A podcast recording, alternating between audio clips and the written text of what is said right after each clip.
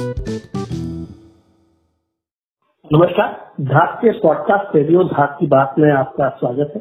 आज एक और धाक के साथी और हमारे सबसे नए पीढ़ी के लोगों में से एक विमल लतूड़ी से आपको मिलवाने जा रहा हूँ। विमल लतूड़ी से मिलवाने से पहले मैं उसके बारे में छोटी सी बात बताना चाहता हूँ कि जिस दौर में सोशल मीडिया ने नया नया प्रवेश किया था हम सबके जीवन में, उस दौर में कई सारे युवा जो अपनी भागीदारी समाज के विभिन्न कामों में करना चाहते थे, उनमें से प्रमुख रूप से विमल रतड़ी रहे। और धार में भी सोशल मीडिया का प्रवेश इसी दौर में हुआ। विमल जब हमको धार में इन्होंने प्रवेश किया तो वो अपनी ग्रेजुएशन कर रहे थे। उसके बाद करके और आज तक इस बीच विमल ने एक लंबी यात्रा की है। वो धात के साथ ही रहे धात के हर काम में धात फ्लोर से फ्रंट पर रहे। उसके बाद वो गांधी फेलोशिप उन्होंने हासिल किया आज की तारीख में वो एक संस्थान के साथ पुणे में कार्यरत है जिसके बारे में विश्लेषण जो बताएँगे वो। और विबल का काम मानसिक स्वास्थ्य पर भी रहा। उन्होंने अपना योग ज़िंदगी नाम से एक ऑर्गेनाइजेशन बनाने की भी कोशिश की और लगातार उस पर काम करते। तो मैं चाहूँगा कि विमल जिस दौर में जहाँ से जुड़े, वो क्या बिंदु रहे जिससे वो जुड़े। और, उस, उनकी आगे की यात्रा उसके बारे में बातचीत करेंगे। सबसे पहले विमल, नमस्कार, और अपना जैसे बताएँगे कि धात से आपका जुड़ाव और कौन से बिंदु रहे जहाँ आप धात से धन, धन्यवाद आपका। धात से मेरा जुड़ाव एक ऐसा ऐसे ज़िंदगी के उस पड़ाव में था जब मैं एज ए यूथ असफल हो रहा था। मैं अपने फार्मेसी की पढ़ाई छोड़ चुका था और मैं अपने लिए नए आयाम खोज रहा था। वो मेरे लिए वो टाइम बहुत इम्पोर्टेंट था जहाँ पर मुझे अपने छोटे से छोटे काम को रिकॉग्नाइज होने के लिए स्पेस नहीं मिल रहा था। ऐसे में मैं एक बार तन्मय ममगाई जी से मिला और हम बहुत सारे इश्यूज़ पे बात हुआ। उससे पहले मैं बहुत लोगों से मिल रहा था जो मेरे से बहुत बड़ी बड़ी बातें करते थे आ, पर वो उन बातों की पता नहीं क्यों मुझे अंदर से क्रेडिबिलिटी नज़र नहीं आ रही थी। इंक्लूडिंग मैं बहुत बड़े बड़े नामों के साथ उनके साथ पद्म श्री पद्म विभूषण बहुत कुछ लगा हुआ है पर वो क्रेडिबिलिटी मुझे नहीं मिली।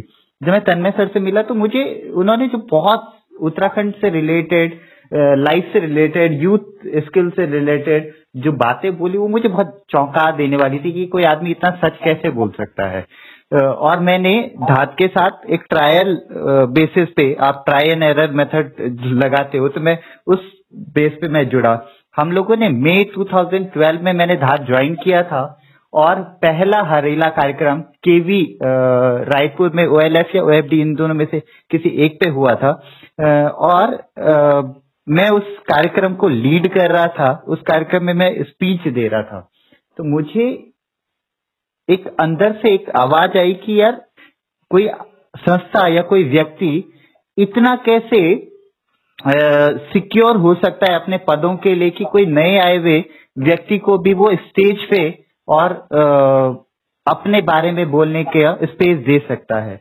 वहाँ से मेरे लिए धात का जुड़ाव शुरू हुआ। उसके बाद ये यात्रा कंटिन्यूअस रही। मैं धात के साथ इतने सालों से 2012 से मेरी यात्रा जुड़ी। उसके उसके बाद दामिनी केस हुआ, केदारनाथ आपदा पे काम हुआ।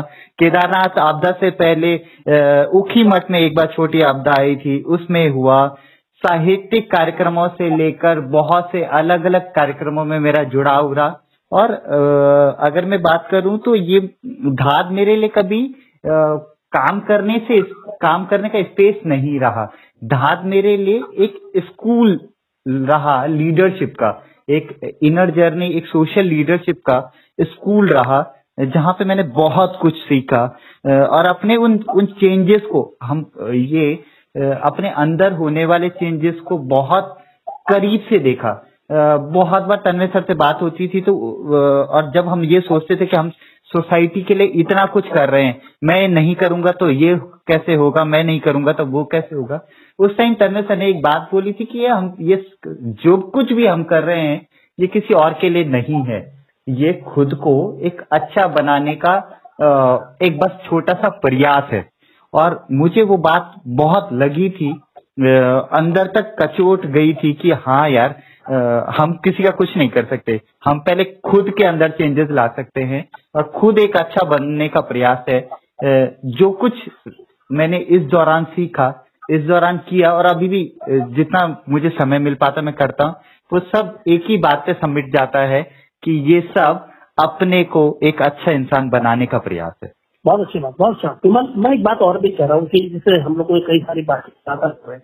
तो तीन बिंदु मुझे लगता है कि तुम्हारे आने के साथ हाथ में शुरू हुए मैं ये भी बताना चाहता हूँ कि तुमको तो विशेष रूप से हाथ में एक बेहतर इंसान बनाने मदद की जैसे तुम बता रहे हो, और मुझे सुनकर भी अच्छा लग रहा है। लेकिन मैं ये भी आपको बताना चाहता हूँ कि दहाज भी तुम्हारे सबके आने से तुम्हारे दौर में जो तुम आए, रविंद्र आया, उसके बाद प्रमोद, अर्चना, स्वाति देश और एक बड़ी पीढ़ी हमारे पीढ़ी है लगातार। तो उससे क्या है कि मैं भी उत्तराखंड में हम एक ऐसे संगठन के ये संस्था के रूप में फक्र से घूमते हैं इसमें सभी क्रिया मौजूद दिखाई देती है। और ये बहुत बिरला है मुझे लगता है उत्तराखंड में बहुत खड़े बहुत कम ऑर्गेनाइजेशन है जिसके फेस इतनी वेरायटी को है। तो आपने भी हमको इंटरेस्ट किया और हमको भी क्या में बहुत लाभ लेकिन मैं विशेष रूप से सोशल मीडिया वाले पक्ष पर हम्म, हम्म। बातचीत क्योंकि सोशल मीडिया का दौर रहा मुझे याद है कि जब तुम आए तो फेसबुक उन दिनों नया नया प्रचलन में आया हम्म, और व्हाट्सएप तो इनका उसके बाद आया अच्छा। तो आप आए और आपने हमें खास कर मुझे लगता है कि फेसबुक काम करना चालू किया तुमको लगता है कि पिछले आठ दस सालों में जो युवाओं की सामाजिक भागीदारी है उसमें सोशल मीडिया का कितना योगदान है और वो कितना इफ़ेक्टिव हुआ है उससे पहले का दौर उसके बाद के दौर का क्या है तो एक एक लाइन है जब भी मीडिया में बात होती है तो एक लाइन बहुत कॉमनली बोली जाती है कि जंगल में मोर नाचा, किसने देखा? मैंने वर्क हार्ड वर्क से लेकर स्मार्ट वर्क वाली दुनिया को कन्वर्ट होते हुए देखा है। और उस स्मार्ट वर्क में सोशल मीडिया ने एक बहुत बड़ा रोल प्ले किया है। जब मैं आया था धाद में 2012 से 12 में, उस टाइम कुछ लोग थे धाद में, पर अधिकतर धाद एक मेच्योर एजेड लोगों का ऑर्गेनाइजेशन था, जिसपे अधिकतर काफ़ी एजेड लोग थे।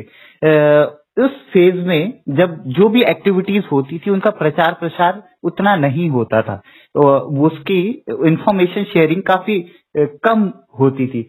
मैंने मैं जिस दौर में आया, उस टाइम धात का पेज बन चुका था, पर उतनी ज़्यादा उसकी रीच नहीं थी।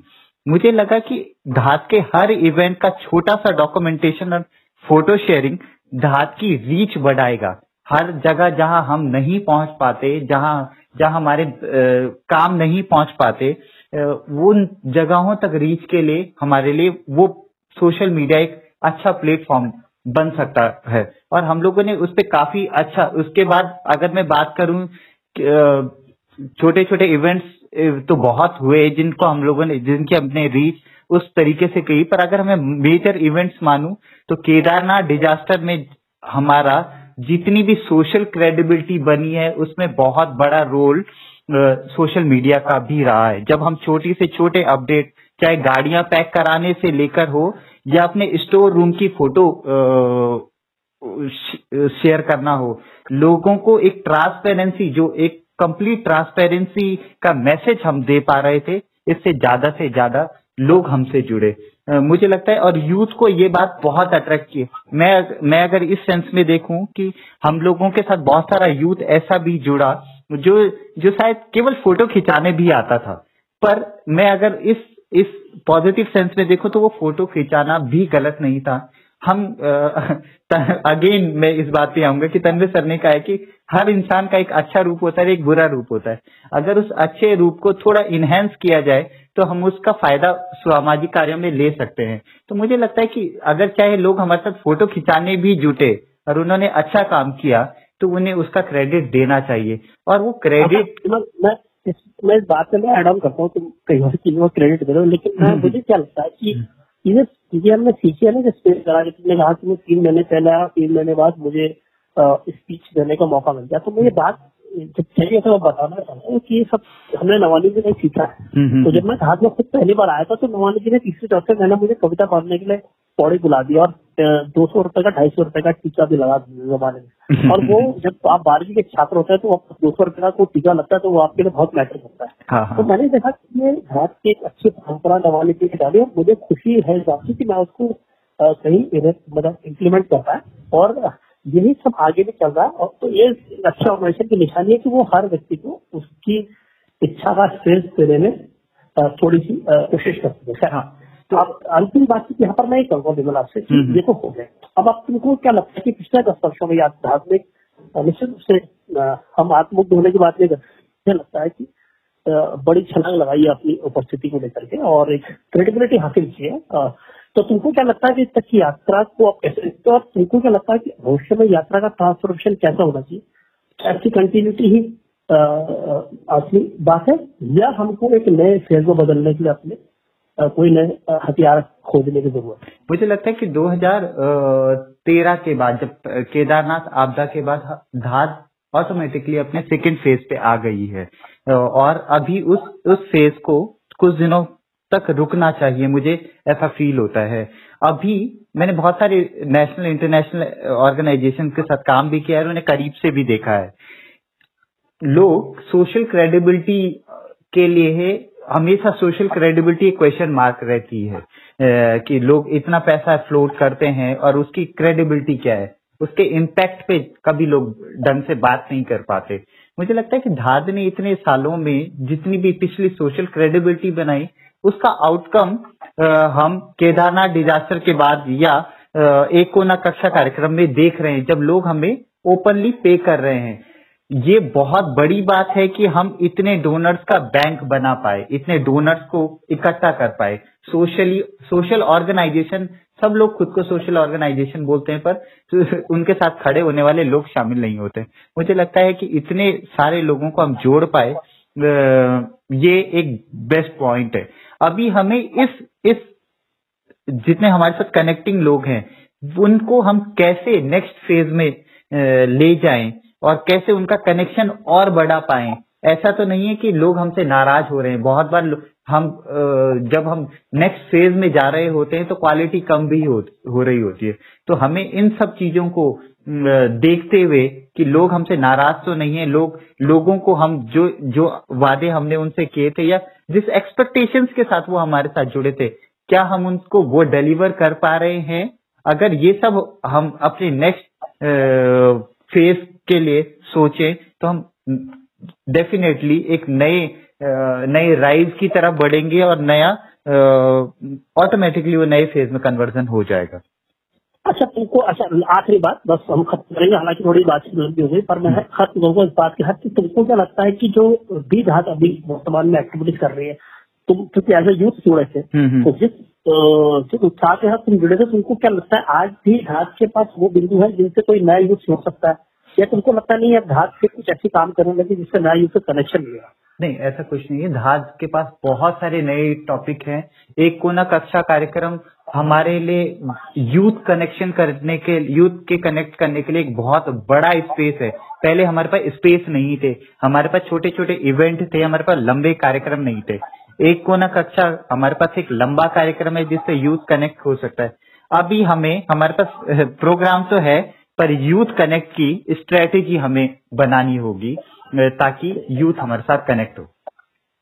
धन्यवाद धन्यवाद विमल, आज अच्छी बेसिकली सर, सबसे कहना है कि इस तरह की बातचीत का अपने मतलब इसका डॉक्यूमेंटेशन दस्तावेजीकरण, और जो हम सोच रहे हैं, वो जो नया आने वाला बच्चा है घाट में, जो लगातार नए लोग आ रहे हैं, वो इस बात को जाने की घाट किस किस दौर से गुजर कर यहाँ तक पहुँची और इस यात्रा को मीनिंग देने के लिए इस यात्रा को अर्थ देने के लिए इस यात्रा को ताकत देने के लिए विमल तुम्हारा धन्यवाद। और उम्मीद है कि तुम्हारे साथ कई सारे नए फलक धार्मिक जुड़े वो लगातार जारी रहेंगे। वार्ता के लिए धन्यवाद। धन्यवाद।